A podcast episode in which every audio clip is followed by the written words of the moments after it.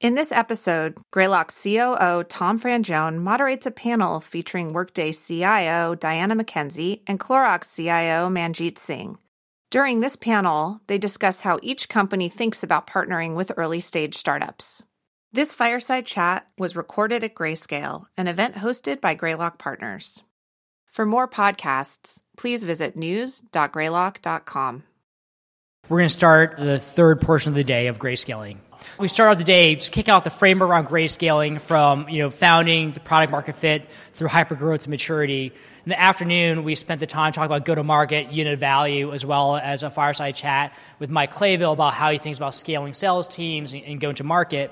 And what we want to do this afternoon, we're very lucky to have several CIO guests or customer guests that will be here to kind of talk to a bunch of young founders, young technologists, be two-way learning. Before we go to the roundtable discussions, we're going to start with a panel with Diana McKenzie from Workday, where she's the CIO, and Manjit Singh from Clorox, where he's the CIO. So two East Bay companies coming to, to SF. And uh, my partner, Tom Frangione, will moderate the panel for the next 45 minutes. Tom and his team run our customer briefing center. And so um, he hosts uh, leading CIOs, CTOs, VP of technologies from companies large and small across the country and the world, quite frankly, at Greylock, and helps connect a bunch of our, our CEOs or founders with CIOs and kind of helps us understand as investors what's top of mind for all the large companies out there, what they're buying, what, what's their priorities. Do they care about security? Do they care about cloud? Do they care about big data? And vice versa, the, the CIOs in the audience, especially on stage, give great feedback to our entrepreneurs about, you know, directionally, is this right, is this wrong? And if you listen to Mike Clayville, so they can iterate as quickly as possible on, on their products and try to find this go to market fit. With that, I'll bring up Tom and his guests. Thank you. Come on. After you. Thank you, Jerry. Thanks, uh, all of you, for uh, joining us today. And um, maybe want to do a, a quick uh, introduction of, of Manjit and Diana, and then obviously let them, you know, correct my, uh, my, my mix-ups. But so Manjit is the uh, CIO at Clorox. Uh, previously, um, spent some time at Box, um, but then, you know, just previous to that, also spent some time as the CIO at Las Vegas Sands and CIO at Chiquita. Chiquita. Um, so very consumer focused. someone who's been in that industry for a long time. So obviously uh, welcome, Manjit. Thank you. Uh, and then Diana McKenzie, who is a grizzled veteran of the SaaS business, uh, three months as the CIO of, uh, of Workday. Uh, but previous to that, spent 12 years at Amgen as the CIO, and, and also uh, before that with uh, Eli Lilly. On that note, with Diana, I know two things that I'm sure she wants to talk about. One are motorcycles, and then second, make sure we get into things like triathlons or, or marathons, so we can jump into a couple things like that too. So, before we get going, first off, I want to make sure this is interactive. I'm not that interesting; these two are, um, but please ask lots of questions. The notion here, as Jerry mentioned, is both Manjit and Diana have spent time both both with very large um, uh, folks selling enterprise technologies, but also getting to know young companies, understanding where they should take risks, where they shouldn't. You know, how do they think about um, companies to partner with? What do they What do they want to do in terms of early interactions? And so that's really you know sort of the crux of what I'm hoping to have a conversation about. But maybe before we jump into that, um, you know, Diana, you want to maybe give a little background on Workday, kind of size of the company, just some basics about Workday. Sure. So Workday uh, this year is uh, hoping to achieve uh, over a billion dollars in sales. We'll be about 7,000 employees by the end of the year. We're growing like gangbusters. We made our business on the human capital management platform, software platform, true SaaS platform, single line of code. Um, we have now 1,300 customers running on our platform, and we're moving into the finance space. And what I'll say as the new CIO at Workday, um, especially for some of the CIOs that are out there, is the company made its way by working around people like me. And a lot of the reason for that was uh, when Workday got started, SaaS was new, and a lot of big companies, especially highly regulated companies, were scared of SaaS models. Uh, probably less the IT people than the legal and compliance people. The problem is the IT people were the ones that had to talk the legal and compliance people into allowing it to happen. I think what Workday realizes at this point is um, the, the, environment's changed, and I think that's why a lot of you are here. Um, SaaS is the way businesses want to go, and the challenge is how quickly can they get there, and how, can, how quickly can companies like ours help them get there. And knowing that, knowing that IT organizations have changed and CIOs are being asked to be much more transformational around digital strategies within companies, Workday knows they need to be able to embrace the CIO. Um, so that's why I'm there, not only to help them understand how to better work with CIOs and meet with them out there, but um, also to help Workday build an IT organization within the company. So that's a little bit about the Very company. cool. Thanks. Manjit, the same about Clorox? Yeah, so I mean, most of you know Clorox. Who here does not know Clorox? Okay, pretty good. uh, what you might not know is that we actually own a number of different brands that you, you, you are familiar with but don't realize we own. Burt's Bees, one of the fastest uh, growing natural personal care products is ours. Brita water filters is us. Glad trash bags is us. Fresh Step cat litter. I can go on. Um, we have a whole bunch of different brands that are very recognizable in the marketplace. We sell around the world, predominantly US focused, um, although we have a large operation in Latin America. And, and, as I said, a lot, of, a lot of the different product lines are sold all around the world. We have an interesting model from a CPG perspective. We primarily look to have a limited amount of our own manufacturing capabilities. We, so we leverage a lot of third parties. Uh, and that helps us really get up to scale much, much faster. Plus, it also allows us to leverage some of the different categories that, that share platforms like bleach, laundry additives, and other things like that. We, we can put that in, in one facility. Very cool.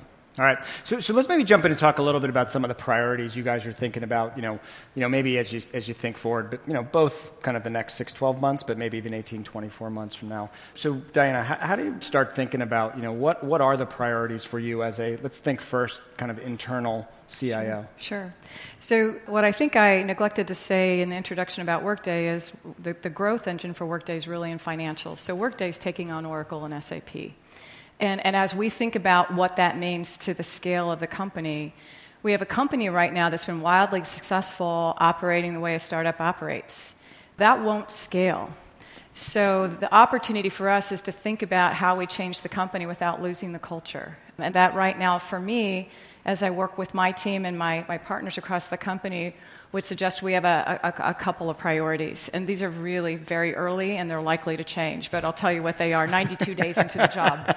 Um, so, as, as we think about the aspiration we have for the IT organization, there is an important element of making sure that we are the first and best customer on the Workday platform. Workday rolls out a new release every six months, and the release has lots of stuff in it. And as a company that's growing what, and scaling, what version is Workday on? I'm just Workday's on release number 26, that's and number 27 goes live in September. That's amazing. All of those, every single one of those tenants is upgraded, all 1,300 customers in two hours on a Friday when we put a new release out. It's just killer good, right? That's a, that's a relaxing Friday for everyone. A relaxing Friday for everyone. So, so as we think about scaling, we, have got to be first and best on Workday, which means the IT function actually has to be part of pushing the company to use the platform. And then we get to work very closely with product management and help to shape you know, what it is we need from the platform because we know if we need it, our customers are likely to need it as well. So, very important part of what we do. What we're trying to do, however, is make sure everyone in IT understands the platform. It can't just be the people who are focused on the platform. So that, that's the, the team that supports Salesforce.com and ServiceNow and a number of the other SaaS apps that are out there. The second piece of this is analytics. Always been a bit of a data bigot, and it's great to be with Workday, a company that spends a lot of time, puts a lot of energy into thinking about the data. We need to help Workday think about analytics and insights um, beyond the use of the Workday platform. And one of the questions I got quite a bit before I joined the company. And when I joined the company from my peer CIOs is what exactly is Workday's vision around analytics? And do you guys honestly think yeah, you're going to be the big data company? Um, and I don't think that is what we think. But we do think in the space where we house the data, there's a great opportunity for us to use this technology that we have and the innovation um, that exists there to, to help companies make decisions faster, run and grow their businesses faster. But we also have to be realistic and say we know there's other forms of data that don't sit in that space. And how do we demonstrate through the way we run our business that we know where that line is and what's the best way for us to put a strategy like that together? So that would be the second key area of focus. And the third, I'm going to contrast this to my past life. Yeah, I was going to say. So I came from the second most highly regulated industry known to man, second to nuclear, right? right? So it's the life sciences, pharmaceutical, and, and biotech. So the challenge there is that everything is legacy. And in order to move out of legacy, and we've got some McKesson folks here, right? So you, you kind of get that healthcare model. To move out of legacy, you got to qualify with all these FDA expectations, which are really costly and they slow you way down that creates a challenge to engage employees in the environment because they're using these platforms that are just awful from a user experience perspective. So, in my past life, the challenge there was how do we modernize the, uh, the environment and take some of this old stuff that there simply isn't an alternative to and make it not so hard um, for employees to use and engage them. In my new environment, my golly, we have one of everything. and so my new challenge, and the challenge with one of everything is that every time something gets rolled out, you know, a team thought about how people were going to use that one thing. Right. The user experience for that one thing is really good, but the fact that you got to do five different things before you get there and five when you move on just creates a very challenging environment for our employee base. And our, our people are our most important asset. So the third element of this is we've got to create an environment that makes it easy for people to do their jobs and bring teams together, collaborate, um, and that's, that's going to be a source of competitive advantage for us. So those are the those are the three for now. For now, we'll check in in three months. Yeah. So, Manjit, how about you? Yeah. So for us, you know, our our industry is changing quite a bit. We traditionally have gone to market selling to the big retailers that you know, the WalMarts of the world, Safeways of the world, et cetera. Yet today, we find that all of you who are really our consumers are also wanting us to have a relationship with you. So we are entering a realm that we are not very much used to. So while we've done broad based advertising and marketing, and you've seen those TV commercials, you want to have more of that one to one relationship with us. And we're trying to figure out what that means because we have all the technology and we know how to connect. And a lot of your companies are, are helping us do that. The challenge is, well, we can't alienate our customers because if our customers don't buy our product, no matter how much you love our product, you can't go and purchase it anywhere. Unless we start nurturing more of the e-com channels, which we're already doing. So we're, we're one of Amazon's uh, largest customers. We sell a lot of product through Amazon. There's a great new product we just launched, which I won't talk about, but it's an IoT product um, that we launched in partnership with Amazon. So we're pushing into the e-com channels, but we still have to figure out how to help the Walmarts, the Safeways, the Targets of the world, make sure that they're staying connected to you while we're also engaging in a conversation. And that's really, really tough to do. So one of the examples is, you know, we're partnering with folks like Google to start doing some of this targeted advertising on the mobile platform. Well, the number one question we get is, "Wow, isn't that creepy?" Well, most of you are probably used to that. You know, you, when you surf the web, if you've looked at Amazon, uh, I looked at something at Amazon, and up pops the advertisement that says, "Hey, you looked at cat litter, and here's here's the cat litter again, and guess what? It's on sale. Click the button." For us, we don't know what to do with that because again, that's not the relationship we used to have with you. And so, how do we react to consumers who are going, well, but you're, you're tracking me? Well, it's not us who's tracking you, you're already being tracked. So, you're just going to have to get used to that. My challenge is how do I take advantage of that in a way that's meaningful to you? So, the example we hmm. talk about a lot is in our Hidden Valley Ranch um, product, which, by the way, another brand we own. Um, we're, tr- we're trying to make sure that you understand that there are uses for Hidden Valley Ranch outside of just salad dressing, because that's how we've traditionally used it. So we want to show you recipes. Well, if I know that you're a meat lover, a chicken lover, a seafood lover, or a vegetarian, and I show you an advertisement saying, click here to get a recipe relevant to your interest, the chances that you will click on that ad are significantly higher than if you're a vegetarian and I'm showing you a meat based advertisement. So we're learning those kinds of yep. things. We're experimenting in that, and um, we are spending close to 40% of our marketing budget today on digital, which is one of the highest percentage rates in CPG, and we're wow. seeing a tremendous result of that. Phenomenal. So At a high level, that's one of our challenges. The next challenge that starts happening is how do we redefine the consumer experience? Which is a fascinating conversation. Have you ever thought about how you interact with your trash bag? or your cat litter? Probably not. It's not something that we really think much about. Yet we're starting to think about that and saying, well, how can we redesign our product, our packaging, tie it into a mobile based experience so that it is more seamless? And that was one of the genesis behind our IoT product um, that, I, again, I said I was not going to mention. Um, so this experience is what we're trying really hard to unravel and understand. What is it that we can do with our product categories? What is it you would want to experience through that mechanism? And then how do we deliver it to market?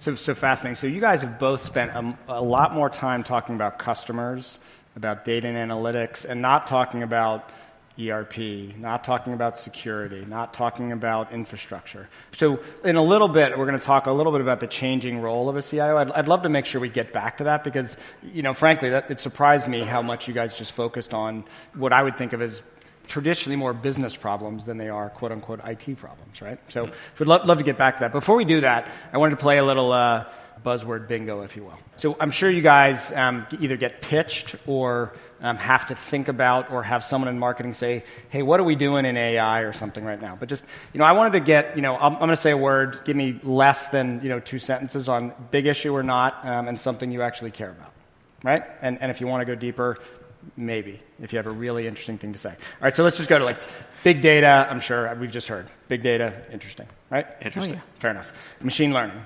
Yes. Sort of. What's that mean? As we're getting into the IoT space, for us, that's all about machine learning and what do we do with that. Got it. Certainly, we've got machine learning on the manufacturing floor, but we've had that for years. That's pseudo interesting. Got it. All right, cool. VR or AR? No. No? Very interesting.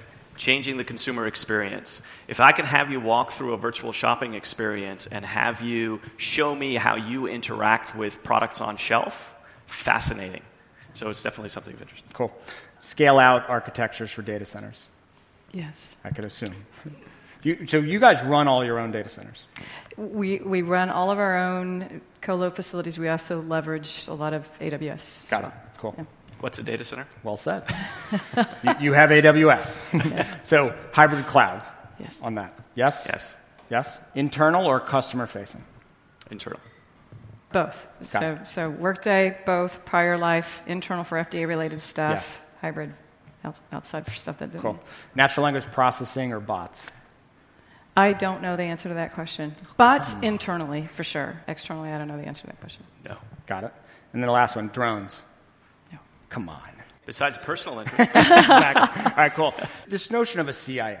You've been in that role, uh, you know, from both regional and then globally in four different times. You know, I think you now second or third time, right? So, you know, the good news here is we have folks who've seen sort of old school and probably newer school, and obviously folks you're sitting with who've seen different pieces of that. If you had to pick out one or two things that is, is most different today about the role versus, you know, let's say five, seven years ago, what do you think that is? I think the role is much more externally facing. So if I, if I take the current role that I'm in or the role that I just left at Amgen, there's this element that Manjit talked about where you've got to figure out how to make your product, um, yeah, figure out how to digitize the product. Um, and historically, CIOs were much more internally focused. When we start thinking about how you digitize the product, in my case, the new company, the product is software it completely changes the, um, the, the, focus that we have to be much more about growth for a company than about productivity and cost savings and keeping things running in a streamlined sort of way. It's not that latter part isn't important. Yep. Quite frankly, back to your earlier question about the enterprise aspect of things, yeah. it's table stakes. So, so that stuff you have to do and you have to do well or you don't earn the right to Got be it. in the conversations about growing and scaling the company. So I, I, do think there's a there's a Forbes research study that was done uh, where 17% of CIOs are this transformative, where they're leading the digital. Another, you know, you know, 30 Right. however A much do the, do the arithmetic, right? Yeah. Um, are in this advocate role. Yep. And then there's still a large portion of CIOs that are out there that are in this service provider and plumber um, area. So you're going to run into you're going to run into a 50-50 model where you're going to have a much more open community on the on the transformative advocate side of digital than you are on the on the servicer and plumber. But quite frankly, you, you can make them all heroes, right? Yep. If you get in there and get talking to the right people. So definitely echo the, the external focus now is, is huge. It's tremendous for everything that, that Diana said. There are two other, other changes. One is nobody inside the company necessarily cares about IT metrics anymore. We spent so many years talking about server uptime and availability, and, and people fall asleep at, at those conversations. You know, it's, it's about as exciting as listening to the finance group talk about um, balancing the uh, you know balancing the books. You know, it's not a conversation you have. You just you just kind of assume it's happening, which leads to, to the, the third piece, which is the business folks now want to engage with you. The challenge is though, are you ready for that level of engagement? So it used to be that we would push ourselves onto the business folks. Hey, you should come talk to us because we really know how to do this. We can help you with reporting. We can help you with analytics. Today, it's a pull. We've got this challenge because we decided to whip out our credit card and we signed up with a Salesforce with somebody else, and it worked great for about a year, and now we don't know what the heck we're doing. Can you come and help us? Right. You know, and, and the proper answer is not, well, why did you whip out your credit card and go to Salesforce? You know, you should have come talk to me. So we're now in a position where we're being embedded even further across all of the business lines, and we're being challenged with integration in, in not the traditional IT way of integrations, but in this new world of where we are not in control of everything. And we're not in control of the technology, we're not in control of the timing, we're not in control of the business processes. Yet people still come to us to stitch things together. How do you manage that? That's great. So I'm going to start the uh, cold calling because you guys aren't asking questions. But, but I'm actually going to ask like Michael and Naveen, who you know have also seen kind of similar things. Like anything that you, you see, you know, from that changing role of a CIO that you know is uh, either you know additive or you know want to echo some of the things that have been up here. Just, you as you get out of the infrastructure, the plumbing side of things, I think Darwin will take care of those. you really move up the stack exactly what you guys were just saying as far as much more business centric and so therefore i think it's really incumbent upon cios to really focus on actually how you make the money what really happens in the business and let t- the technology be, be secondary and that's really the direction i see the cio role going You say Naveen, any any thoughts? I distilled it down uh, to simple solving problems. At the end of the day, uh, as a CIO, you're looking to make an impact, and your organization needs to make an impact in different ways than traditional. So, one of the things, as an example, at Palo Alto Networks, we are looking at how do we integrate our solutions with other technologies, like ServiceNow or uh, Splunk and how do we build those service models into bear from a customer facing perspective so that if I'm a consumer of products like uh, Splunk, ServiceNow, and Palo Alto Networks, how can I automate that process very seamlessly as a service bundle to you? So that would be one solution that uh, CIO is in a unique position to solve because Yep. they have those technologies in house. So that's a little more complementary to just being a first and best customer because that to me is table stakes as well. You have to be really good at that. That's great. Um, so, so one of the things I, I wanted to talk, you guys both talk about talking to customers a lot. You know, certainly in your, your role now, you're talking to customers all the time, and I, I think at Box that was one of the primary things you did. So, tell me a little bit about when you know you as a CIO go talk to, for example, Manjit. You know, is a potential Workday customer, and or you know, I don't even know what's public or not. But so, what, what do you say to him? Like, how do you how do you talk to a Manjit and say, what, what can I do? Are you there to help? Are you trying to pitch him? How do you, how do you think And, about and that? And you can't say, look, you were one of the first customers. that doesn't work. Well, I, you know, I, I think there's there, there's two pieces to that, and and you just mentioned one of those. There always is, and I, I think we all have this. Um, you find as an organization, you move onto a platform to solve a problem. You solve the problem, but the platform continues to evolve, and it becomes feature rich. And there are all kinds of additional problems that the platform is designed to solve that once your organization's on it, you, you, sort of move on to the next thing and the next thing and the next thing. So I think there's an aspect of what I can do as a CIO and sitting down with Manjit and with his leadership team to make sure that they're getting the most from the platform. When we, when we push new releases out, there's a lot of input that comes from companies that are using it. And ideally, the goal would be to make it possible for more of your resources, whether that's in the you know, business functions or within your IT organization, to spend their time on the things that are going to help you solve your digital consumer challenges, not in the space that's trying to run a company that's, that's growing. I think the second piece of it is where, where I'm finding right now the greatest opportunity. CIOs will ask me, well, how do you do X? Right. And X has absolutely nothing to do with the Workday platform. And because I'm new and the first CIO, I have to be very honest and say, well, we're still figuring out how yeah. we do X. But part of that first aspiration is we want to be able to say, this is how we do X, and we feel pretty good about it. Let's talk about that and see if maybe that would work for you. Do you find you almost end up in a kind of quasi advisory sort of role? Like yep. it's sort of like, you know, how do you, how can I help you sort of thing? Yes. Yes, I'm actually going to uh, Aon Intersect conference in Florida in a couple weeks, and um, am co-hosting a roundtable with CFOs, CHROs, and there are only a couple CIOs in the room. Um, and it's, it's an opportunity that, you know, where I came from, the only CFO I talked to was mine. um, and they and weren't it, the pleasant conversations, were they? yeah, so it's, it's exciting to be out there to help, you know, these leaders understand what the power of the platform is, Absolutely. you know, whether they're on it, whether they're not on it. If they're not on it, you know, what are you missing? Cool. Uh, any? Yeah, so, you know, my, my short time at, at Box, yeah. when, when we were interacting with, with um, customer base or prospective customers, you know, the old adage of solution based selling don't go in and just sell your products. Right. And I find way too many companies, way too many companies have the problem of that's exactly how the sales team goes in, and, and you're there kind of as the closer, you know, the senior executive to help shake the hand and, and say, hey, I've lived in your shoes, and this, and so please sign here, versus really what people are looking for, which is that advisory role that we just talked about. A, a lot of folks, you know, they don't want to be the first movers. The first movers are your easy sell. Now, people who are looking to be innovators, they'll sign up tomorrow, they'll take the risk and, and, and be an advocate for you on your platform. It's the next level and the third level who are going to move much slower, and they're looking for you to help guide them.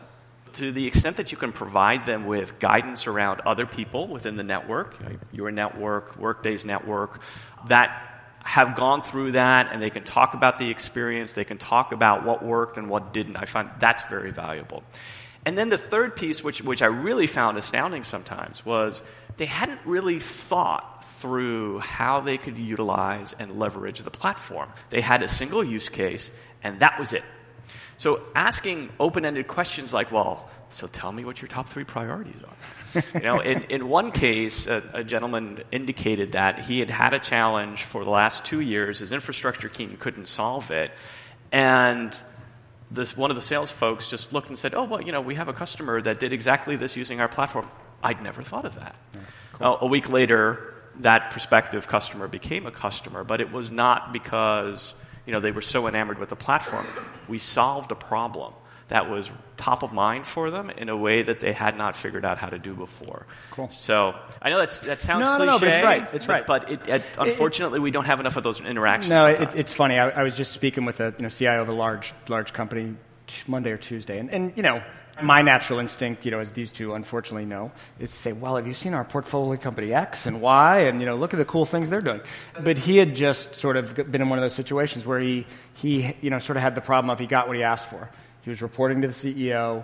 Um, he all of a sudden data and analytics flowed into him. All of the IT that was in all the other organizations now reported to him, and the CEO gave him a job of, hey, there's all this innovation happening in Silicon Valley. What do I do?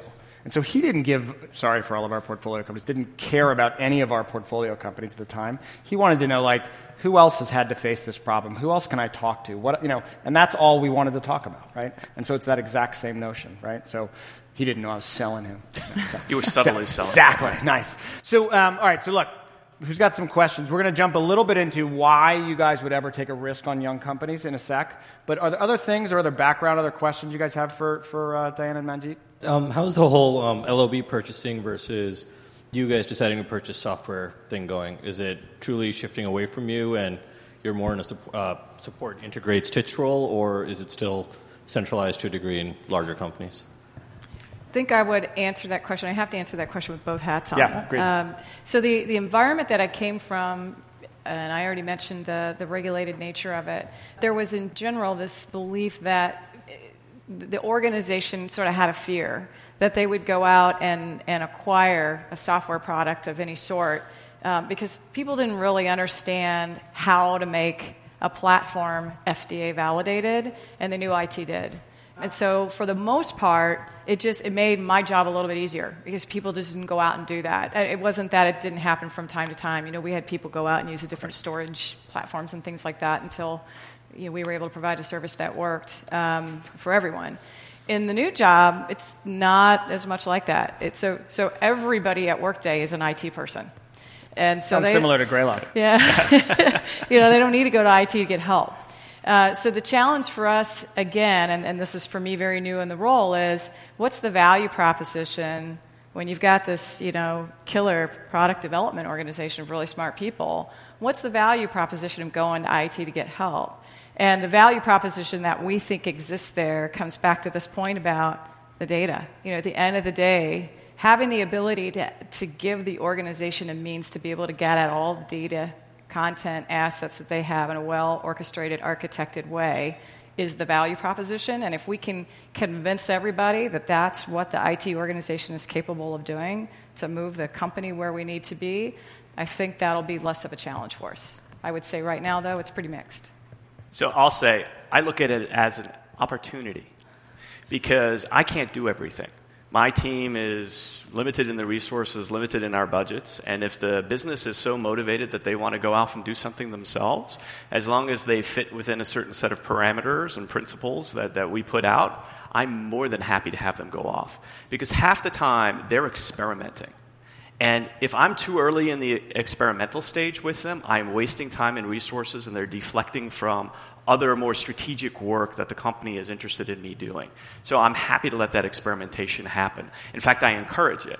So the governance principles become things like if you're able to go off and do this without needing any of my data, in- integrating with any of my systems, knock yourselves out. If you need to have a small set of data and maybe one integration, okay, we'll help you knock yourselves out. When it starts becoming complex is when I say, okay, now let's sit down and talk because if there's a degree of complexity, that means you are at a maturity point where I probably do need to get involved.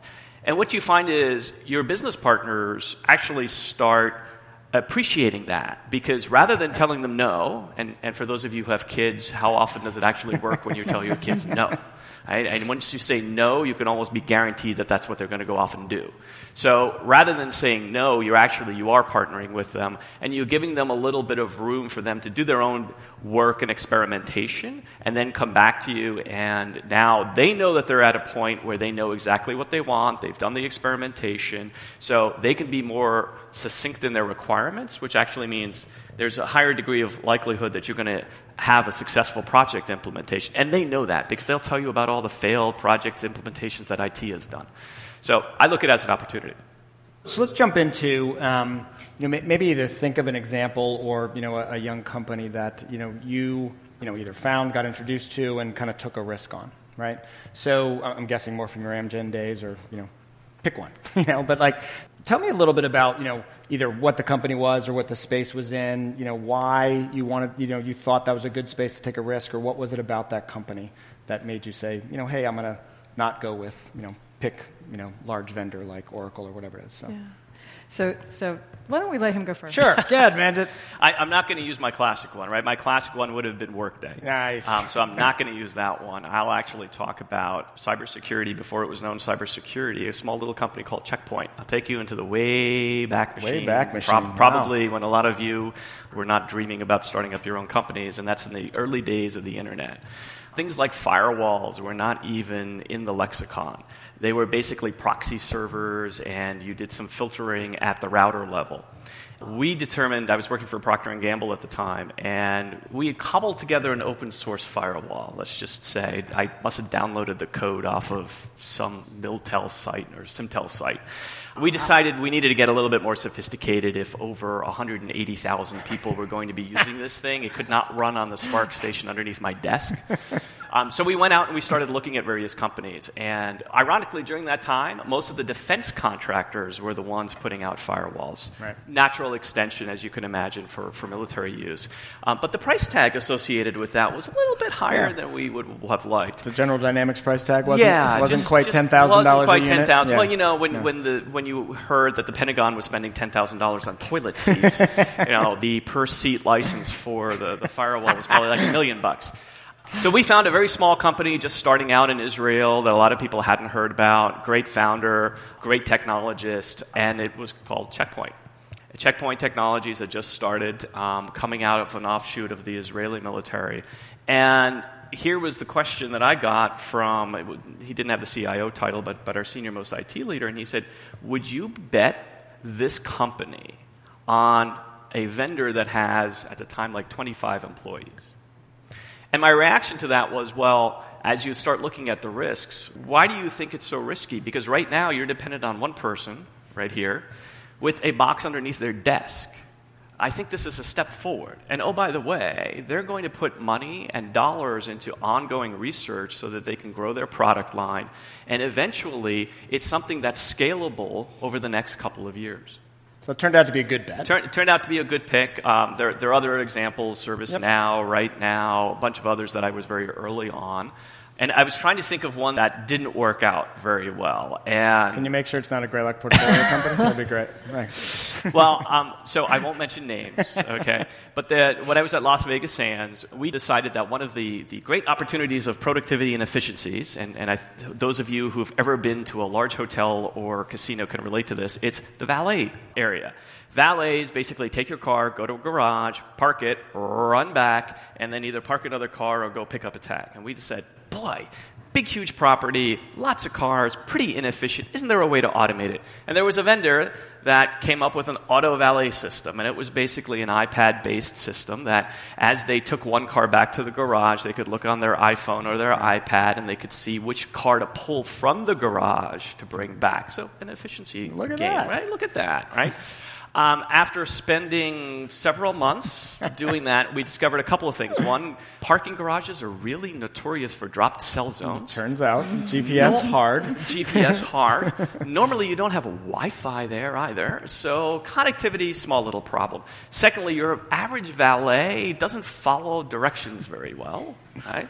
And then third, the entire platform didn't work on the back end. So we had spent a year plus, we had put kiosks in, we got everybody excited, and the whole thing crashed and burned. And now, if you go to Las Vegas Sands Properties, Venetian Palazzo in Las Vegas, uh, there is no auto valet system. Got it. valet runs back and forth. There we go. Awesome. You know, I don't know that we would, uh, in my past life, I have to use that example, be considered a bleeding edge um, adopter.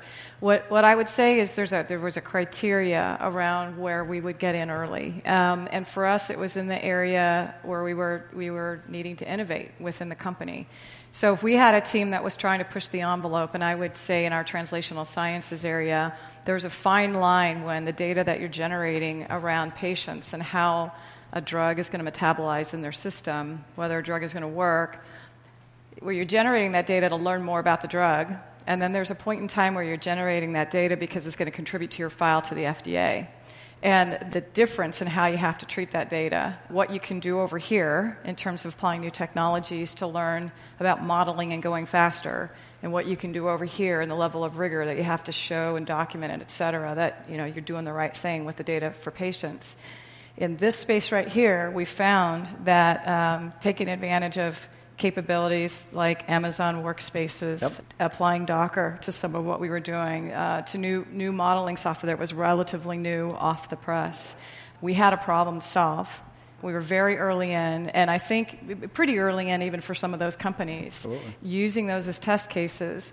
And that team was working with my infrastructure team my infrastructure team had some, I think, pretty wicked smart people over there as well who knew as we were building out our private cloud, we wanted to go hybrid at some point, but we had some gaps to fill. One of them was a you know, pure storage Yep. gap, for Yep. example. Yep. So, boy, it's great that we can do all this virtualization with VMware, but you know what? You run into storage, and all of a sudden, you know, you got a problem. And it was a storage data intensive problem that we had around genetics. So, as we started to see new entrants come in that we could try out in these more innovative space, Good. we were all over it. Good. And then once we proved it out in that space, we were able to scale it up. So, a couple things, a couple themes. So, one is, um, you know, understand the business the company's in, and, and not come to you when you were at Amgen and say, you know, yeah, that's a federally reg- regulated, and, you know, part of your business. No problem. We'll go right in and rip the guts out. Right? Never do that. But find more innovative spaces. Second, you know. Probably also, how, how do you find you know folks in you know large companies that you think might be more forward-leaning to technology? Someone in this audience, how do they find someone you know who's willing to take a risk? Like, what do you what do you do? I think today it's a lot easier. It's been an interesting phenomenon over the last 10 years. Almost every large company CXO is spending time out here because they've said, hey, this is where innovation happens. This is where people are, are thinking about cool thoughts. And, and it's, it's in two ways. One is, yes, I want to know what you're all working on so that I can bring it into my company so we can benefit it. That's one. Secondly, I also want to know what you're working on because you might be working on something that's competitive. And I'd like to get ahead of that. So if you've got something really cool, great, great exit opportunity, by the way, right? Or something that I need to make sure that we're thinking about as well as, as an offset if, if we're not in, a, in a, an acquisition mode. So that is facilitating a lot more conversations and discussions at, at senior levels. Now, most of the senior teams bring the folks who are in the details, who actually understand more of the technology on the day to day perspective, uh, and they'll be your interaction points. So I don't think it's any more that difficult to identify who it is. The challenge inside any large enterprise, and Diana will, I'm sure will comment on it as well, large enterprises are geared towards one thing, which is we keep the machine going. You keep the machine going by making sure you don't take too much risk, which means the innovators suddenly find themselves boxed in. And the challenge for us is how do we free them up? How do we allow them to do what they are good at and so that we can get that benefit versus shutting it down? And there are a lot of times where I've met former colleagues of mine who are some of the most entrepreneurial innovators in large corporations, and suddenly you find them kind of, you know, your average run of the mill manager. Not because their passion is gone, it's just, you know, their immediate reaction most of the time is the company has just beat it out of me. It's just gotten too difficult. Yep. Fair enough. Yeah. Who's got some questions? Ask a hard one. Exactly. Put us on the spot. All right. Who's, who's an entrepreneur who wants to pitch these guys? 30 seconds. This is unbelievable. There we go, Michael. Go. 30 seconds, Michael. You're getting, you're getting a. Uh, You get a picture mic. a question. Ah, darn it. How often are you in board, How often are you in board meetings? And then this is related to my business. How often does the board ask about information security? Oh, gosh. Okay. Uh, Should I take that one first, or would you like to? By all means, yeah. okay. I'm happy I to- am in front of the board every quarter talking about information security. It is absolutely one of the hot topics these days out there. So boards are very interested. Does that mean that the boards necessarily, you know, understand some of what's going on in the space? No, and so it's part of our role is to educate and make sure that they understand, you know, risk factors. The media doesn't help. There was a phishing alert that went out recently from the IRS that, you know, got everybody spun up. But yeah, there, there's a lot of emphasis, a lot of interaction with the board. The good news is, just in, in keeping with the question around how the CIO's role has changed, while yes, the primary topic is cybersecurity, we're also able to take that and talk about other things that we've usually never gotten in front of the board with. Right? So outside of cybersecurity, we can start talking about other things in the IT landscape, other things that we're doing to drive business value, which normally we have not had the opportunity to do that. I would ask, especially those of you that are in here that are in the cybersecurity space, how many of you are familiar with an organization called NACD, the National Association of Corporate Directors? And you know they have a cybersecurity handbook? Yeah, so that right now is the vehicle that's being used to teach boards yep. board members, right? What yep. questions they need to ask. So it becomes an, an absolute must have for any organization to say, how, how are you going to help somebody answer those questions?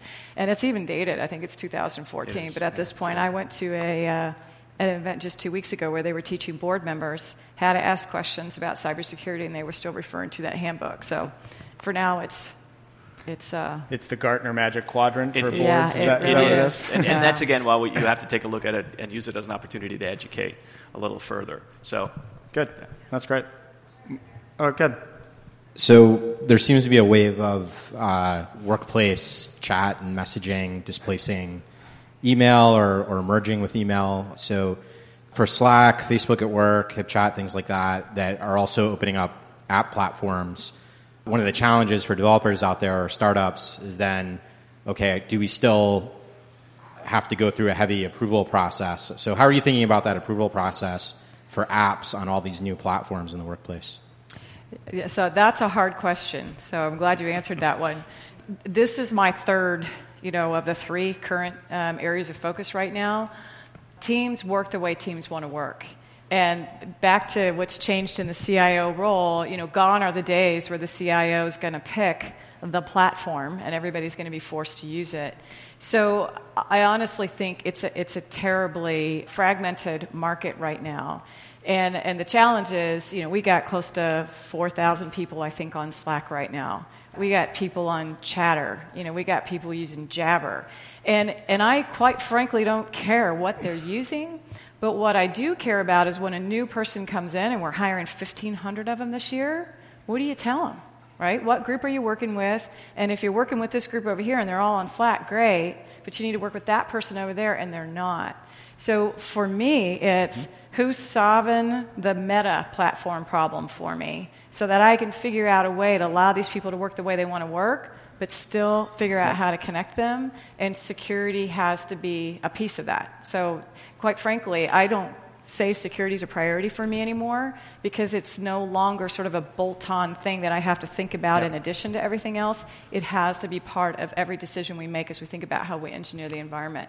So I don't have the answer to that, but I tell you, you know, we, we've got some work to do there because well, let me ask you this: are, are, you open to apps on top of those platforms, or not really? I don't know how you solve for it. The same thing, you know, there's the collaboration space, but there's also the content management space that's been a problem ever since knowledge management was first the you know yep. new new thing back in 1997. You, you get people who are comfortable and they know how to manage content in a certain place but they can't find anything. Now, I know there's a lot of people out there working to help find things, yep. but ultimately, if there was a platform that made it possible for those things to, you know, to, to exist, but we can help people work together, that would be beautiful. Big problem to solve. We talked about integrations before. This is part of the integration problem. People use what they're comfortable with. And I think one of, one of the fantastic things about the consumerization of IT, not that we used that word before, not that I necessarily like the word, but that is what is happening, is that you're beginning to see that what I think is useful for me does not necessarily mean it's useful for you. And if I'm really after productivity and, and, efficiency gains, I should let you use what you're comfortable with, whether it's you as an individual, whether it's you as teams. My problem is what Diana said, which is how do I stitch these pieces together? How do I live within a Jabber world and a Facebook at work world and a Yammer world so that all of those seamlessly interact? And again, uh, take you in a little bit of the way back machine. The public IM systems had this problem a long time ago. There was AIM, there was totally. Yahoo Messenger, totally. I forget everything else. And over time, people began to realize I can't grow my network anymore because I've kind of reached the, the natural saturation. The opportunity is for me to interlink the networks. And today, we don't even think about that. I think that's what will happen with these platforms inside. Now, to your question around what do I think about building uh, apps off of it? If there's information that's useful for people locked into those platforms, absolutely build as many apps as you possibly can because I care about the information. I don't care about the app, I don't care about the platform. But I do have to think, again, I don't want 10 different platforms because now I've got information in silos. That's a problem I did away with 15 years ago. If I see it coming, I want to make sure I'm out ahead of that. So it's Lotus Notes. It's Lotus Notes, yeah. yeah. Which, by the way, I still have Lotus Notes. I've been trying to kill it off, but it's still there. are, you, are, you, are you joking or are you serious? No, I'm serious. It was one of the first questions I asked when I took the job 18 months ago. I go, I, I, I, was talking about something about tech debt and how do you how do you move out of it. And I go, you know, my last job, I still had Lotus Notes here. And somebody goes, yeah, we still have Lotus Notes. That's awesome. And for 18 yeah. months, we have a project to eliminate Lotus Notes. That's awesome. And there's one sticking point. I still have Lotus Notes. Nice. Lotus Notes. Sorry. Um, well, welcome to enterprise no, no. CIO world, exactly, right? Though exactly. That's, that's part yeah. of the game, right? Um, it, you know, it, interesting. Uh, in hearing you answer some of those uh, conversations, uh, taking things in a little bit different direction, what are your challenges or what are your opportunities that you see with regards to open source uh, projects versus proprietary software, and you know how you evaluate obviously there's a lot of companies that are coming up with new technologies that are approaching it from an open source perspective that are coming in with you know a freemium model that maybe then equates to an enterprise license. What are you excited about in that space? But then also what are you kind of wary of and what does that lead to from a support perspective and things like that? Yeah so i'll, I'll give it a go. Um, so i think at the highest level the more open source we can go the better so that, that's a high level and that's a utopian statement. Uh, for me to get comfortable that signing up for an open source platform or way of doing what we do is taking on the appropriate amount of risk, ultimately for me personally, it comes down to who are the people who are telling me that that's the right place for us to be doing the work and informing me on what the risk is. Because when it comes to a lot of what's happening in that space out there, I'm not a technical expert. So, what I have to do is surround myself with a team of people that have proven they are. And when they come and tell me, hey, this is a place for us to be doing our work, and you know what, we don't need to do X, Y, or Z anymore because we can do it all over here, it really comes down to placing my trust in them. And if there's an opportunity to, to not only use it, but contribute to it, I, have got millennials in my organization, and this is what jazzes them, right? All of a sudden, they're making a difference, they're having an impact they're building their skill set, and they're getting, over time, they're, they're feeling really good about the work that they're doing, contributing to something that's a greater good. So that's a very generic answer, um, but that's sort of the way I think about it. Did I mention I downloaded firewall software from a long time ago?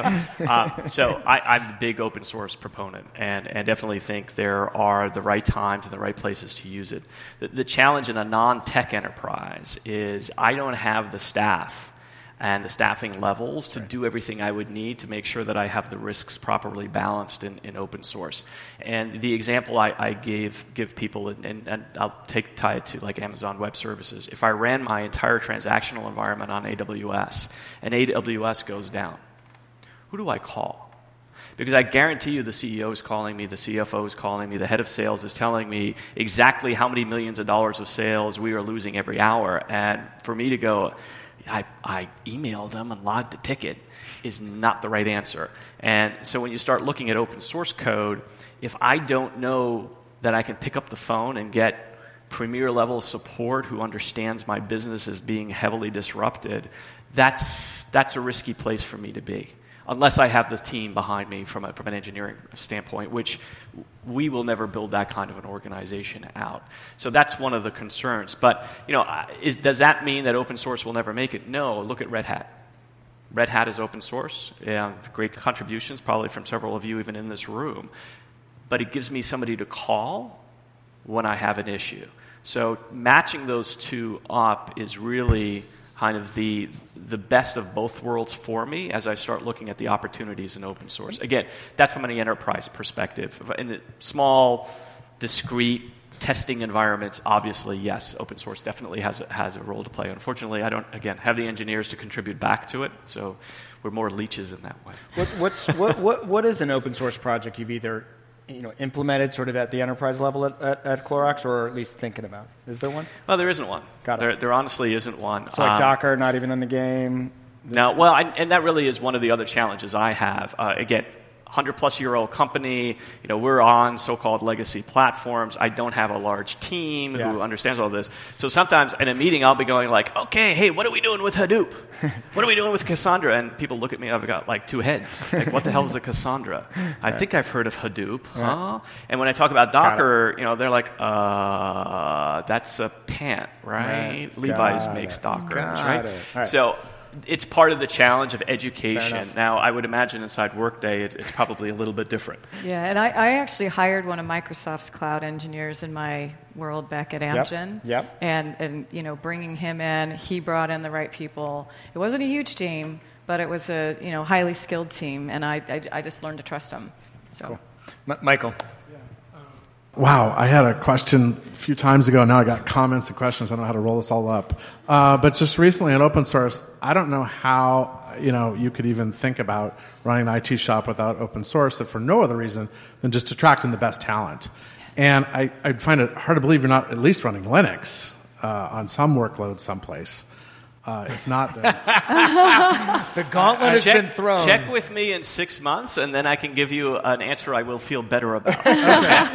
but but wrapping up the open source thing and that kind of Slack and messaging and bot conversation and everything else, one of the big changes I've seen is that kind of the rise of developers, and I really say it's the golden age of developers. And clearly, at least my philosophy is, if I can do a SaaS, you know, best of breed, I'm going to do SaaS. If not, then I'm, or or if I really can drive competitive advantage, I'm going to write custom software. I'm going to deploy it in the cloud. And that's all open source. I mean, that's, that's where the whole innovation and the agility and the speed and everything is happening. Uh, so that's just kind of my, my comment on the open source thing. On the Slack and HipChat and Facebook at Work and all those kinds of things, the world of CIOs have changed so much. Five plus years ago, it was all locked down. There was not very little shadow IT. You know, I had complete control. I could shut you off or block you or you know whatever. Those days are long gone. And so now I think it's it's really shifted to a get visibility with a CASB or some kind of thing where you actually see what's really happening on your network. And the days of, you know, Lync or Jabber or whatever being your standard instant messaging thing are once again long gone. I mean, there's probably a dozen different ones that run on my network. But I find that as there's a rise, especially Slack, it just blew me away how quickly that was being, you know, kind of integrated into our systems. And so I, I view that as an opportunity to go find out and discover what's going on. And I really found an enlightening thing. And, and the integration with Slack and the fact that it's kind of enterprise centric, so I get enough of the security, enough of the things that make it a good thing. Similar, I think, the way. No, I won't say this. It's not a Greylock company. Um, You're allowed to. Get, uh, get. Box is is you know more enterprise yep. than say Dropbox. Absolutely. Uh, what I my philosophy is to go try to make that first and best, and then evangelize it. But don't say no. Don't block. Don't uh, stop innovation. And then the other thing is, in my company, uh, there 56% of the employees are millennials. And they just like don't do email. They won't use a lot of our corporate systems. They just flat out won't do it. And you can't force them to, so you have to kind of go where they're going. And that's where I think a lot of these, uh, you know, Slack type things that are coming into the enterprise uh, addresses millennials. So, last thing I want to say, uh, based Nice. on you know your your question about uh, uh, company startups that maybe didn't work out, Yeah, yeah. and ones that did. Uh, for us, Awake Networks has been a great thing. Where early on we got exposure uh, at Greylock, and we've already gotten a lot of value out of this, and we, I think it's been a win-win situation. Here's my nightmare scenario. Here's the thing that keeps me up at night with companies like that. They get acquired by some big, horrible company, and they ruin it. And so I'm curious if you guys have any comments. Yeah. And it's probably great as an exit for you guys, but for me as the customer, Well, if I'm depends on the valuation, you know. uh, so, anyways, it's just if you have any any comments on companies that maybe have been acquired, and think back to like Computer Associates or those. Yeah, no, actually, where I came from, again, you know, Workday, obviously, our founders lived that in a prior life. So it's, there's no question that on the minds of everyone every day is like, hell, is that ever going to happen again, right? Um, in the company that I came from, though, especially as we started to enter into the um, into the space of being able to try some of the newer startups, we just built that into our assessment up front about what what's the likelihood that this company would be acquired and what would we do about it. And we built that into our risk plan, and we would make a go forward decision knowing that we had an informed risk that the likelihood this was going to happen might be greater than 50% or not, and we had a backup plan. So. Yeah, I mean, I, I can't even count the number of companies that got acquired by one of four that I was not happy with. And of course, the acquisition always goes along the line of, well, we love this, we love this business, that's why we acquired it, and, and we're going to take it slow, and we're not going to touch them for a period of time. And then, you know, 18 months later, you get the new roadmaps that are all integrated. The sales team have left, the engineering teams have left, et cetera. And as Diana said, I mean, it's, it's, just, it's just the way of the world.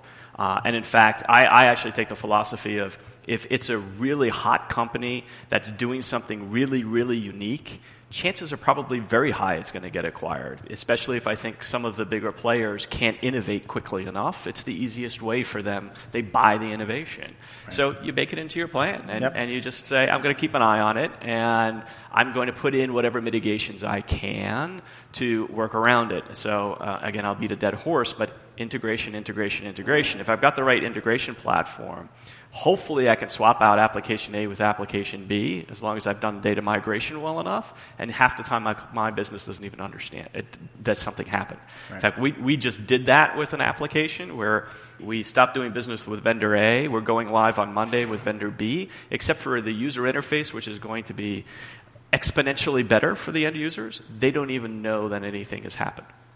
Now, that, that, integration point is really interesting, and I'll get to you in a second, Naveen. But, but I was on the phone today with a university and their, their basically IT advisory board, if you will, and they're looking at a, a you know essentially untested sort of new alumni you know social you know place. You know how, how do they think about engaging their alumni with their students in different ways, right? And they're looking at a soft piece of software that you know coincidentally we, we have a very small investment in. But they basically ask the question like, well, what if the company goes like they like to say pause up you know, to me, look, we get that question all the time. And, and, and one, I, I just think all of you guys got to think about that because you are going to face that question at some point, right? Mm-hmm. You know, and, and yes, there's the obvious answers like, oh, we'll escrow the code for some period of time, or, you know, but, but, but I actually do think your point about how do you think about the integration point for the data, you know, and, and, and that really is the main thing because all the other things, they were like, what about the financial risk? And I, I was like, look, you know, if you're their first customer um, and they think there's lots of you like them out there, like, you, you know, guess what?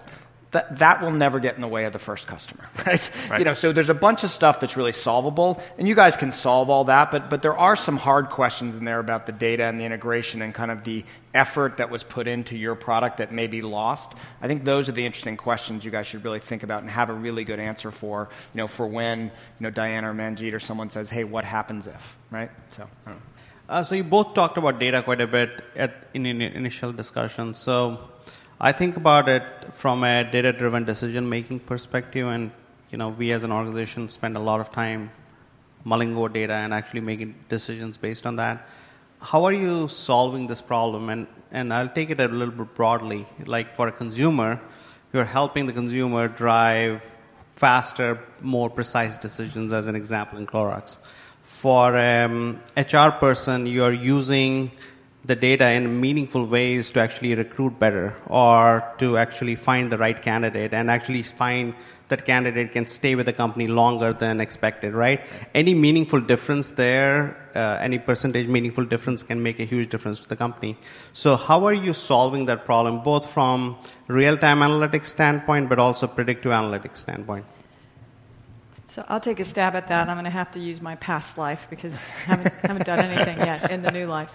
So in the past life, I would posit that a life sciences company is as much a data company as it is a medicine company. Because the medicine's not worth much if you don't know right what works with it. And, and the big challenge in that industry right now is it's one of the few industries in the world where I can sell you a product I can charge you $100,000 a year for it, and if it doesn't work, right, you don't get your money back. So the, the challenge in that industry is how do we get at the repository of data that's out there, understand where it comes from, and figure out how to solve that challenge.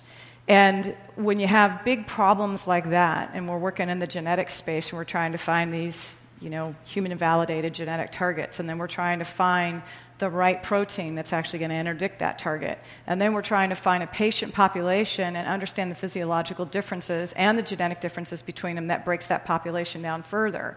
And then we're trying to figure out how you're going to manufacture the product in the right sizes in a way that you're able to, t- to target the patient.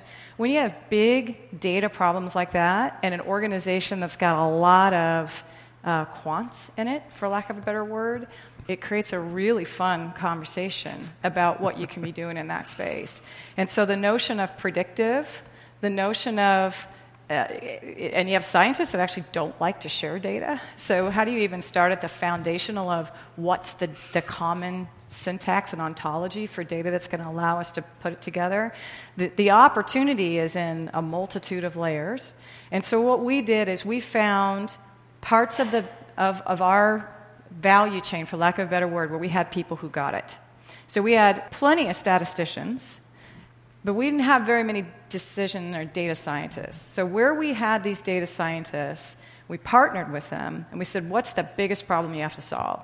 One of those problems was $100 million in raw material loss every year because the supply chain in that industry, you're accountable for every single supplier in the supply chain from the raw material all the way through the point that it shows up in a syringe for someone. So, how can you better understand what's in that supply chain and find a problem before the problem's going to occur and you have to withdraw the product. When you have people who are passionate around that, you solve that problem. And when we solved that problem, we made sure that the people that were solving that problem were working with the other places in the organization that got it, completely different spaces. And we said, we solved this problem this way. It was a method, mm-hmm. it was also a set of technology and skills. And we slowly but surely just started to create this ripple effect through the organization that had to do with, we used the data lake concept, for example. Data lakes were great because you didn't have to curate the data, right? You just threw it all in there, and people just got to go explore. But the exploration allowed them to develop a hypothesis. The hypothesis then said, hey, I think there's a correlation between these things. And then once we had the correlation, we then said, well, to get to that X level, you got to curate the data a little bit. And so we started, you know, we found ways to get people excited, connected with one another around what the possibilities were, and then that allowed us to start driving the discipline where we needed to we didn't have a, you know, we're only going to have one of this kind of analytics tool and one. Of, we tried pretty much. Now it's not impossible. It's possible, impossible to do that. It felt like we tried every single new analytics tool that hit the market because there were so many opportunities there. So I can't say it's it's a right answer, but finding the big problems and starting there and then allowing that to create awareness in the organization and move the whole organization forward helped. I think Danny, you've clearly got some Italian in you that you got oh. the hands going. The hands this going. is good. This is good. So yeah. So I, I, will tell you, we've been trying to solve that problem for decades. You know, I, I don't like the term big data because we've all been dealing with data for, for many, many years. We used to call it business intelligence, you know, 10, 15 years ago. Nothing has really changed other than our ability to collect ever more data and put it in data lakes. Um, so the technology has changed, but the data collection process, you know, has just only been enhanced. What I found is much like what Diana was saying, you find those key areas where making decisions based upon analytics, whether predictive or, or not, is going to be meaningful to the business. There's way too much data that we're collecting that actually has absolutely zero value to anybody. And we kind of know that, and we have experts inside the companies who know what we can be doing. So if I'm talking to a finance person, they have a different viewpoint of, of yeah. what they need to see in order to be predictive about the business. Sales is going to have a different viewpoint, marketing a third, et cetera. So we look to say, in each one of the discipline areas, where can we make the most difference in building out systems and capabilities?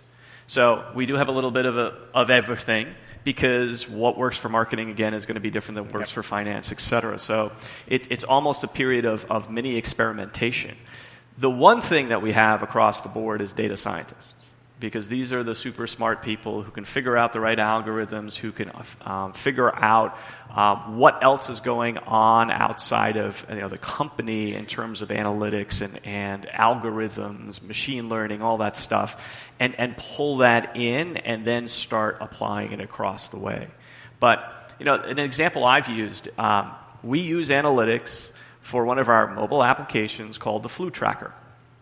So it's a nifty little thing that'll tell you where the flu is going to show up next. Why is it good for our business? It's good for our business because we can make sure that that region, that area is fully stocked with Clorox disinfecting wipes and everything else so, you know, we won't experience any out of stocks. Good for you because if you happen to be traveling to one of those areas, you might be on a heightened alert that you're going to collect the flu and so you'll be buying some Clorox disinfecting wipes before you go. Interestingly, we were collecting weather data from the entire continental United States. And we were throwing it in a huge data lake, and we were trying to do predictive analytics. And I was sitting in a meeting, and I go, Well, so how often do you see the flu in Southern California and Southern Right. Texas? Exactly. Right? Who cares what the answer is? It's statistically irrelevant. So, why am I collecting this data? Why am I taking processing time to go through that? And that starts freeing up some of the some of the folks to start thinking differently about the data that we're collecting and again that impact that it's having. Cool. All right, so I think I've, I've gotten the one last question. I think we have one, one more. Yeah, it's a follow up question to uh, the data lake discussion. So, one of the challenges that I've seen is when you throw a whole bunch of unstructured data from a bunch of different business units, is uh, it's hard to understand what data is actually there and how to find the data that you need unless you have the context behind it, right? So, it'd be great if you could speak to some of your experiences of how you manage those challenges in your organization. Yeah, so I, I would say um, we actually didn't put data from across the whole business into one data lake. We, um, we had these, these spot, affinity is the only term that I use. I think that's an outdated architecture Yeah, term. but we'll go with it. I'm We'll go sorry, it. It just works. showing my age, right? So um, wh- where, where we knew that there was a body of data that when we brought it together that would solve a business need, that's what ended up going into the data lake. So I'll give you, for instance, in uh, this area called Center for Outcomes Research, we had about 150 electronic health records that we were able to pull in, fully anonymized, for those of you that would be concerned about that. um, then we also brought in some of the early um, you know, drug metabolism data, and we said, okay, that could be very interesting to tie with the health record data because we had a population health problem. We had a, a targeted genetics pro- uh, problem that we solved through deCODE. But, but when you got to a point where you could target you know, the genetic anomaly with protein, you still had a patient population that didn't respond the same way. So we said, here's a problem, here's a body of data that allows us to go in and mine what we're looking for. We didn't pull the manufacturing data and the marketing data in there because then, to your point, it just becomes this problem, technology problem that's looking for a solution. Right. So I hope that helps. So, so you almost need like a product person l- level view of, hey, what data could help solve this or Right. could potentially be looking Right. at. So, all right, cool. Well, look, I've gotten the uh, cut it sign, but uh, first off, obviously, Ma- Manjit, Diana, thank you so much. Uh, been great to uh, kind of ask questions and get your knowledge, and, and more importantly, hopefully, spur some conversation that will continue through the rest of the, the uh, afternoon and evening. So, thank you very much. Let's thank give them a little round of Thanks for applause.